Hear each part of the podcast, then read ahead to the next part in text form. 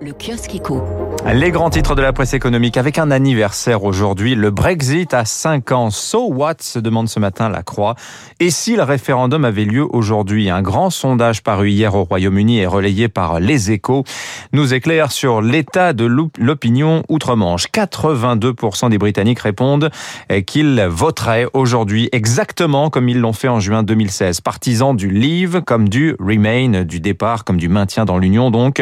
Le clivage ne s'est pas vraiment atténué. Seul point de consensus de l'opinion britannique, la sortie a été chaotique. Au cœur de la crise, nous dit ce même sondage, seuls 6% de la population avait le sentiment que le Royaume-Uni avait décroché un bon deal. Les Britanniques regardent devant eux. Samedi dernier, nous apprend Le Monde, le gouvernement britannique a ainsi publié une annonce. Cherchons directeur pour la nouvelle unité gouvernementale opportunité du Brexit. Les Britanniques, pour le moment de ce Brexit, voient surtout les inconvénients. Il est en effet beaucoup plus compliqué compliqué pour eux euh, qu'avant d'exporter vers l'Union européenne, qui demeure son premier marché. Les flux ont beaucoup baissé depuis six mois. Les exportations de produits frais, par exemple, moins 90% au premier trimestre. Les voitures, moins 20%. Le whisky, moins 32%. Londres a repris le contrôle de ses frontières. Il y a moins d'immigration, c'est vrai, mais en revanche, on manque de bras dans de nombreux secteurs.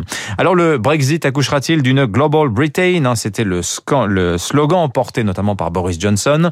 Dans le Figaro ce matin, Thierry Breton en doute. Le commissaire euro européen voit surtout nos voisins plus dépendants que jamais de l'Union. La géographie est têtue. Hein. La Grande-Bretagne, en effet, peut signer des accords de libre-échange avec l'Australie. Elle restera toujours à 30 km des côtes françaises.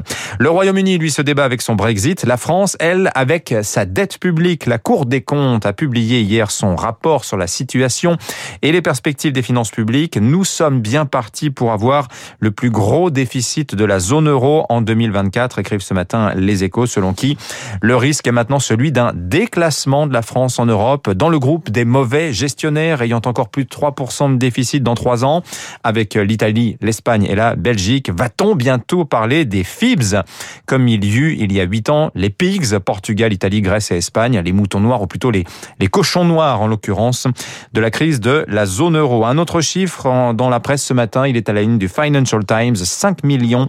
C'est le nombre de nouveaux millionnaires apparus dans le monde l'an dernier selon une étude de Crédit Suisse.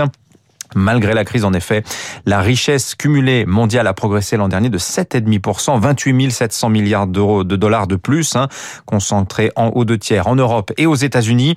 Merci l'épargne imprévue et les taux d'intérêt au plancher.